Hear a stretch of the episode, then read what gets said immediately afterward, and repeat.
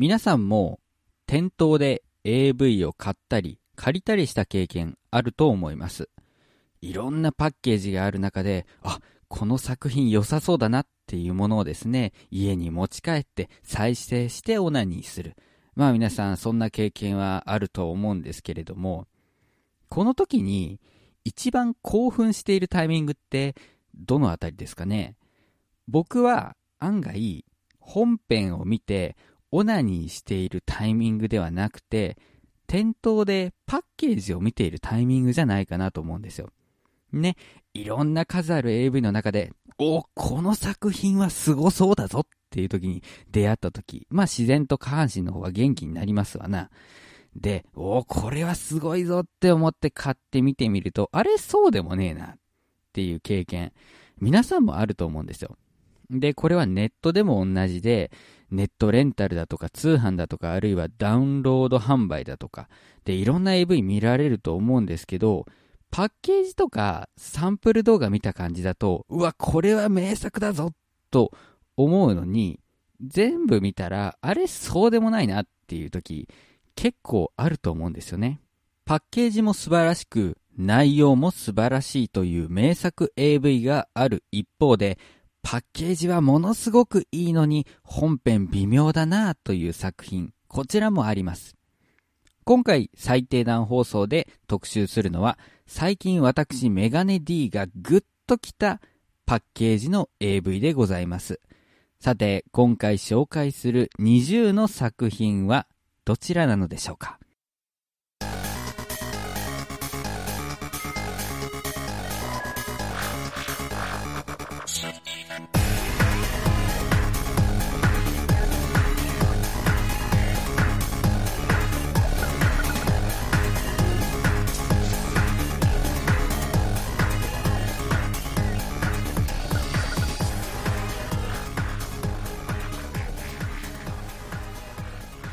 始まりました最低段放送最高段団長のメガネ D です。よろしくお願いいたします。この番組は女の子に最低と呼ばれるような番組を目指していくポッドキャストです。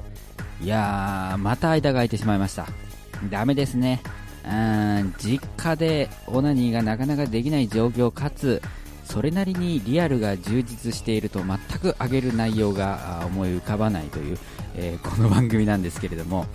とはいえですね、実家にも当然ネット環境はありまして、まあ、無料サンプル動画を配布してくださっているサイトを巡ったりだとかですね、各 AV メーカーの新作をね、サイトでチェックしたりっていうことはま続けておりますので、まあ、そのあたりでなんかね、話せることがないかなと思っていたわけでございますよ。で、今回はですね、冒頭にもありました通り、最近私がグッときたパッケージの AV っていうのを紹介していきたいと思います。で、まあ、この番組ですからね、S1 だとかね、SOD クリエイトだとかね、そんなベタなところはいかないって いうことですよね。まあもちろんメジャーメーカーも入っているんですけれども、ちょっとね、えー、僕のねじ曲がった感性で えーと選んでみましたので、まあなかなか楽しんでいただけるんじゃないかなと思っております。えー、ぜひともですね、この回は、まあ、パソコンとかスマートフォンの前で聞いていただいて、気になった作品はね、DMM、えー、もしくはちょっと出ない場合もあると思いますので、その場合は秋葉コムあたりでね、えー、検索していただいて、パッケージを見ながら聞いていただければなと思います。それでは、今回の最低段放送も始めてまいりましょう。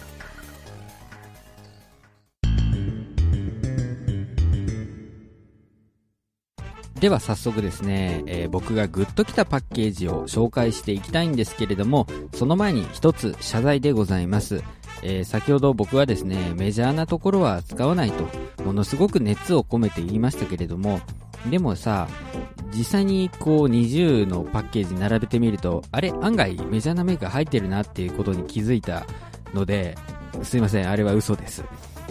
そして、えっ、ー、とですね、メジャーとかマイナーとかそんなの関係なしに、アダルトビデオを作ってる人は、まあ、みんな本気でやってるわけなんですよね。で、有名だから抜ける、有名じゃないから抜けないとかそういうことでもないし、クオリティっていうのは、また知名度とは違った部分にあるわけなんですよね。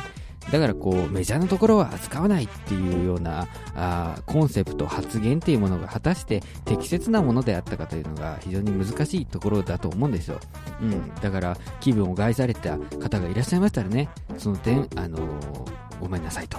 いうところでございます。ただし、えっ、ー、と、まあ、編集はめんどくさいのでカットはしません。では行きたいと思います。では、1枚目、えー、いきなりメジャーなところから来てしまいましたが、可愛いというところから出ています、上原愛さんの黒パンスと女子高生の甘い誘惑でございます。この作品のパッケージいいね。うん。上原愛さんといえばですね、まあ、小柄なんですけれども、お尻が大きいんですよ。で、そのだらしない大きさではなくて、プリッとしてですね、ああ、ボリューム感があっていいなっていうお尻をされてるんですけれども、太もももいいんですよね。うん。だからお尻からこう、太ももにかけてがすごくボリューミーでですね、いいなと思っていたんですけれども、この作品ではその太ももをですね、黒パンツで覆っているんですよ。で、このパッケージいいですよね。うん、スカートがちょっと見えないので、脱いでるのか履いてるのかちょっとわからないんですけれども、黒パンストの中に見える白いパンツだったりだとか、あと、パンストのさ、この2枚とか重なってて、ちょっと色が濃くなってる部分あるじゃない。あれがこう出てたりとかさ。で、こう、なんていうの？すごく足首の細いところからですね、こう、ふくらはぎとかですね、太ももとかこう、肉肉しさがバーって出てきて、これがいいですよね。で、上にやるとですね、可愛らしい上原愛さんのお顔があるわけなんですけれども、この表情ね、なんかさ、無邪気にも見えるんだけど、あ、私の黒いパンストを見て興奮してるんでしょ？という顔にも見えるという点でですね、これがね、また、小悪魔的な表情でいいんですよね。では2枚目です。こちらも可愛いから発売されます。えー、双葉好美さんのウェルカムドデカチンという作品です。えー、まあその名の通り、えーと、デカチンもの、虚婚ものなんですけれども、あの、虚婚ものってね、結構男優さんがごつかったり、まあ黒人男優さんだったりっていうのでですね、なんか画面がね、いかついことが多いんですけれども、まあ、この作品はですね、男優さんのチンコではなくてですね、極太ディルドを使って撮影しています。で、ディルド使ってもごつくなるんですけど、ただこの作品はですね、このカメラの枠の外からちょっとだけ、えー、そのディルドを出してですね、好みさんが手で、えー、包んだりだとか、こう、口を開けて、こう、迎えに行ったりするような、えー、アングルになっておりましてですね、この表情がですね、なんというか、ああ、こんなの入らないよっていう感じ。かつ、あの、これでオナニーしてるんでしょっていう、まあ、先ほども言いましたけど、いい表情なんですよね。で、で、このですね、パッケージがね、壁紙とかもあるんでしょうけれども、なんかすごくポップでキャッチーな感じでですね、アイドルのイメージビデオと言われても不自然じゃないような感じになっていましてですね、可愛らしいんですよ。なのに、こう、裏パッケージに行くと、うわ、ものすごいことされてるっていうね、このギャップですよね。こういうのがいいんじゃないかなと思います。それでは3枚目です。3枚目は、キャンディーというメーカーから出ております。下だけ全裸で即エッジ、夏見育さんです。いやー、この作品はですね、このタイトルの通り、えー、下にはですね、まあ、服一切身につけずという状態でですね、まあ、なんていうの、男の夢 かはどうかわかりませんけれども、もうそのまますぐ挿入ができますよっていうようなね、えー、AV になっているんですけれども、そんなですね、大胆な作品にもかかわらずですね、パッケージがめちゃくちゃ爽やかなんですよ。ね、なんかポカリスエットとかカルピスウォーターとか持たせたくなるようなパッケージになっておりまして、で、この夏美育さんが清純そうなお顔立ちをされてるんですね。だからこそ、下すっぽんぽんというですね、このギャップがやはりいいんじゃないかなと思います。もう今日の回はギャップとかそういう言葉ばっかり使いますけどね。はい。では、4枚目でございます。4枚目は、フェティッシュボックスから出ている、おねだりエッチ少女、初美沙希という作品でございます。ね、初美沙希さん先っぽ、まあ有名だとは思いますけれども、えー、ももクロオタでございますね。で、パッケージにも、エッチ大好きだぜって書いてますけどね。はい。えー、実はこの作品っていうのはベスト版になっておりまして、フェティッシュボックスから出ている初美沙希さんの作品の総集編みたいな感じになってます。で、この作品の、えー、もうね、パッケージのいいところ、もう自分がグッときたポイント、ここです。えー、男優さんの乳首をクイッと人差し指で持ち上げているところ。これですよね。あの、まあ、いいか、この企画をやってる限り僕の性癖っていうのはガンガン分かってくるとは思うんですけれども、えー、僕はですね、男性の乳首を女性が責めるというのがですね、ものすごい好きなわけですよ。で、このパッケージを改めて見るとですね、とろーんとしたね、表情でね、初見咲さんがですね、こう、男優さんの乳首を人差し指でグイッてやってるんですよ。これがね、なんか自分がやられているかのようなムズムズ感がこう襲ってくるわけですね。やられたいね。では5枚目です。マグロ物産から出ているあやかちゃんの自宅訪問ご近所さんにも狙われるポチャドルを1日貸し切りやりたい放題という作品でございますはいえー、っとまあぽっちゃり系 AV って僕そこまで見る方ではないんですよまあなんか勉強のために1枚2枚ぐらいは買った記憶がありますけれどもあんま見ないんですよっていうのも結構ねぽっちゃり系女優さんってアイメイクが強い方が多くて、なんか睨んでいるようなパッケージが多かったりするんですよ。で、苦手だったりしたんですが、この女優さん可愛いですね。うん、普通に。可愛い顔してムチムチの肉尻って書いてますけど、顔がね、すごいね、アイドルというだけあって可愛いんだけど、こう、お腹から、こう、お尻、えー、太ももがね、いかついいかつい。あの、うん、女子プロレスラーとか、あと、女子の相撲選手の小柄な方かなっていうぐらい、あの、しっかりしてるんですけれども、いや、この顔だったら、ちょっと行ってみようかなっていう気になれる感じ？うん。だからこの子はですね、普通の AV とぽっちゃり AV をつなぐ架け橋になるんじゃないかなというような期待も込めております。ぽっちゃり AV のパッケージで初めて立ったかもしれませんね。では6枚目です。KM プロデュースのミリオンレーベルから出ているデカチン中出し10連発朝倉優でございます。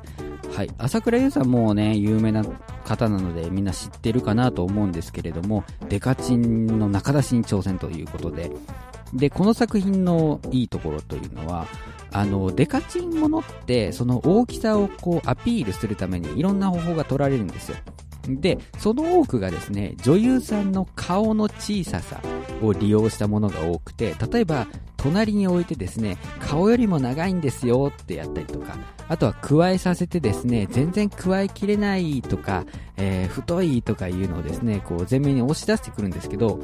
このパッケージはどうなっているかっていうと、頭の上に乗せてるんですよね。で、うわ、なんだこのパッケージと思ったんですけれども、頭の上に乗せるとどうなるかっていうと、あの、チンコがパッケージの上の方に追いやられるんですよ。顔の横にこうチンコを持ってきた場合だとか、あるいは加えた場合っていうのは、チンコがですね、パッケージの真ん中の部分に来てしまうことが多いんですよ。だから、なんかね、チンコが主役みたいになってしまうことが多いわけですね。ただ、この作品はですね、その、あくまでデカチンは朝倉優さんの魅力を出すための添え物ですよ、みたいなところが現れていて、すごくいいんじゃないかなと思います。で、背景もね、シンプルに真っ黒になっていて、なんかこう、全体を通してこう、朝倉優さんに視線が集まるような構図になっているのがですね、非常にいいんじゃないかなと思います。では、7枚目です。フィッチというメーカーのむっちり食い込みレースクイーン、尾上若葉です。はい、尾上若葉さんは以前ですね、なんか注目している女優さんみたいな感じで名前出したことがあるかもしれないんですけれども、まあデビュー当時はかなり美少女系のね、え女優さんで売っていたんですけれども、最近はこう企画色の強い作品にも積極的に出るようになった、え女優さんでございます。で、まあ、胸はね、大きいということで昔から推していたんですけれども、こう、ここに来てむっちり感というのをね、押し出してきました。確かにこう、ボディを見ているとですね、こう抱き心地の良さそうな体つきをされているんですよね。で、この作品のパッケージはですね、まあ、レースクイーンということで、えー、まあ、露出は多いと言いつつもですね、こう、乳首が出ているとかですね、えー、なんていうの、こう、大事なところが出ているとか、そういったことはなくてですね、こちらカメラ目線にポーズを決めているというシンプルなパッケージなんですけれども、なんか無性にムラムラしてくるんですよね。この辺の撮り方がね、フィッチっていうのはうまいメーカーでございまして、この作品を引っ張っては来たんですけれども、正直、その月にまあ10本ぐらいかな、出ているどの AV のパッケージ持ってきたとしてもフィッチっていうメーカーはこうぐっとくるような作品が多いんですよね。だから変に小細工せずに女優さんのボディのムチムチ感だけ押し出すっていうパッケージも結構そのムラムラさせる手法としてはいいんじゃないかなとこう再認識させられるようなパッケージですね。では8枚目。ラマというメーカーから出ている長髪 JK 逆さ取りパンチラ4でございます。はい。えー、いやパンチラものも実は僕大好きなんですよね。で、なぜわざわざ4を選んだかというとですね、パッケージ、まあね、あるんですけど、真下から撮っているパッケージっていうのが4なんですよね。だからこれがすごくて、何ていうかパンチラっていうと、前からとか後ろからとか、片方の側しか見えないみたいな、えー、作品があったりするんですけど、これはですね、こう、前から下通って後ろまで全部見えるっていうね、この辺がいいですよね。で、長髪なんで、ちょっと笑みを浮かべて、ほら、これでこいてみなさいよ的な表情を皆さんされているんですね。これがね、非常にいいと。あと、僕の大好きなですね、青井小春さんが出ていらっしゃってですね、パッケージで小さい写真なんですけれども、ものすごい、えー、ね、弾けるような笑顔をね、やっていらっしゃって、この辺もね、いいなと思うところでございますよ。では、9枚目。アロマ企画の憧れのお姉さんと密着かくれんぼパンチラです。はい、パンチラもの2連続でございますけれども、あのね、これ、かくれんぼっていいよね。こう、なんかから隠れる状態って、まあ、ドキドキしてるわけじゃない？まあ、吊り橋効果的な話になってきますけれども、そのドキドキでさ、こう、うわ、パンチラが見えたっていうドキドキが、こう、もっと盛り上がってですね、めちゃくちゃ興奮するんじゃないかと、えいうところでございますよ。でね、こう、向こうは、ちょっと見ないでよと言いつつさ、体勢が変えられないからずっと凝視しちゃうよね、みたいなシチュエーションもう妄想がはかどりますよね。あんまり時間がないことに気づいて駆け足になっておりますけれども、10枚目でございます。10枚目はシルクラボというですね、女性向け AV メーカーの作品、アンダーワンルーフルーム101でございます。読み方合ってるかどうかわかんないんですけど、まあこれはですね、女性向け AV ということで、かなり日常シーンの、写真が多く使われているんですけれども、いいですよね。このあったかいほのぼのとした雰囲気になれるというかですね、一緒に料理してるわとかさ、一緒に本覗き込んでるわとかさ、で、あ、足絡ませ合ったってなんかこう、温まってくる感じ？で、こう、直接、うわ、ムラムラするとか言うんじゃなくて、こう、内側からこう、じんわりじんわり湧き上がってくるムラムラっていう感じがですね、非常にいいんじゃないかなと思います。まあ僕ちょっと乙女な部分があるんでね、こういう AV も好きだったりします。11枚目は、フェティッシュボックスの濃密キストインコーデラックスでございます。はい、こちらもですね、ベスト版になります。で、この作品のすごいところは何かっていうと、パッケージがですね、シルエットになっているんですね。後ろからライトを当てていて、こう影になっているんですけれども、これがすごい幻想的な雰囲気をね、見せてるんですね。で、男優さんはこう、ぼーっと棒立ちになっておりまして、まあ、チンコも同時に立たせておりましてですね、えー、女性は男優さんに軽くキスをしながら、えー、肩に手をかけ、で、もう一つの手で、こう、チンコをしごいているっていうようなシーンなんですけど、そのね、やっていることに対してすごい写真自体が幻想的になっていてここら辺もねいいなと思うわけですよ。なんなら下の方チンコの部分だけ隠せばこれなんかそういうおしゃれな映画だよって見せるんじゃないかなっていうぐらい、えー、かっこいいなと思うパッケージでございます。12枚目はディープスの品格のあるキャビンアテンダントの美脚ガニ股研修でございますはい、えー、皆さんね、気づいている方もいらっしゃるかもしれませんけれども、私、ガニ股が大好きでございます。なぜかというとですね、ガニ股というポーズ、こちらはですね、下品というものの象徴みたいな感じでね、えー、よく使われるんですけれども、でもですね、改めてガニ股のポーズを見てみるとですね、こう太ももからふくらはぎの筋肉をフルに使うことによってですねこう足のラインが非常に、えー、綺麗に見えるポーズじゃないかなと僕は思っておりましてその下品さの中にある美しさみたいなうん、そういったものが感じられるポーズじゃないかなと思っていましてですね、ガニ股大好きなんですけど、このパッケージいいですね。ガニ股はもちろんなんですけれども、そのガニ股の副産物としてですね、ミニスカートがこう、せり上がっていってですね、もうパンツがこう、お目見えするという感じ、非常にいいですね。で、上半身はですね、いい笑顔を浮かべて、こう、手はちゃんと前でですね、こう、ね、右手をこう、左手の、あの、手でこう、包んだりとか、まあ、ちゃんとしているのに、下はガニ股というね、こう、頑張って取ったんだろうなという感覚も伝わってきてですね、まあ、立ちますね。うん。13枚目は、e ボディのストーカー弾痕に執着する陰女、島崎真由でございます。あのね、この島崎真由さんという方、取り立ててね、綺麗だとか可愛いっていうことはないんですけれども、色気とかさ、その雰囲気とかものすごい持ってる女優さんだったんですよ。ただ、こう、まあ、初めの作品の売り方にも問題があったかなとは思うんですけれども、M ゾっていう下手な売り方をしてしまったためにですね、ちょっと扱いが雑かなっていう作品によく出ていらっしゃって、なんか活かしきれてないなと思ったんですけれども、この作品のパッケージすごいいいんですよね。こうね、壁の影からですね、全裸のその眉さんがですね、こちらをじっと見ているっていうですね、ちょっと、あれ、ホラーなのかなというのをね、感じさせるようなパッケージになっておりまして、この島崎さんの持つ、この雰囲気とか色かっていうものが、えー、存分に出ているパッケージになっているんじゃないかなと思います。まあ、ただしこのパッケージに惚れて買って中を見るとですね、まあ、島崎真由さんあまりお顔がよろしくないということで、まあ、ちょっとダサくになる可能性もあるかもしれませんけれども、まあ、パッケージは素晴らしいんじゃないかなと思います。では、14枚目です。14枚目は、ムーディーズのむっちりというレーベルから出ております。図書館で美薬を盛られた女子大生、美薬の効果が最高潮の時にたまたま僕が居合わせて、でございます。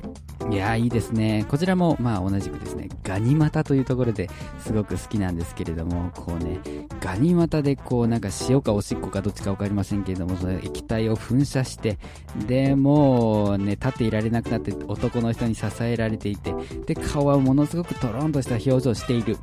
っていうもう美薬に溺れている状況の女の人と後ろに目をやると背景ではですねその図書館に普通に来ている人々たちの生活があるわけですねこのギャップねうんこの辺りがやっぱりいいんじゃないかなと思いますで、まあこれはパッケージというかタイトルなんですけど、最高潮の時にたまたま僕が居合わせて、ね、この辺りですよ。美薬物ってさ、自分が使って落としてやるみたいなやつがあるわけじゃない。でもあれ見るときに僕はやっぱりちょっとね、罪悪感が出てきてしまうわけですよ。人の人生を壊すというね。ただ、この場合は偶然居合わせただけだから、僕には何の罪がないですよっていう、もう単純な抜きのつもりだけで見れる。そういうのがね、いいんじゃないかなと思います。15枚目は性的盗作足こきでございます。はい、これはね、いいよ。うん。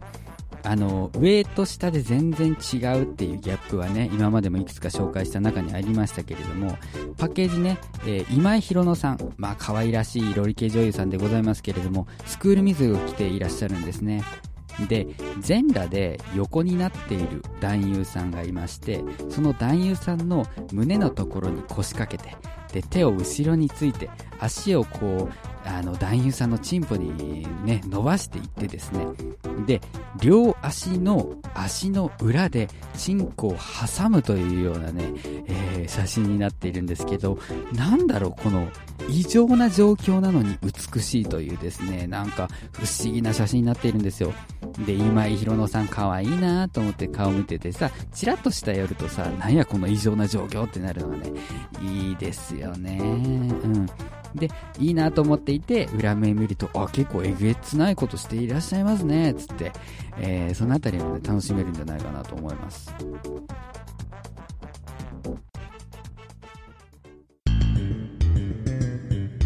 えー、ここで途中ですが謝罪でございます。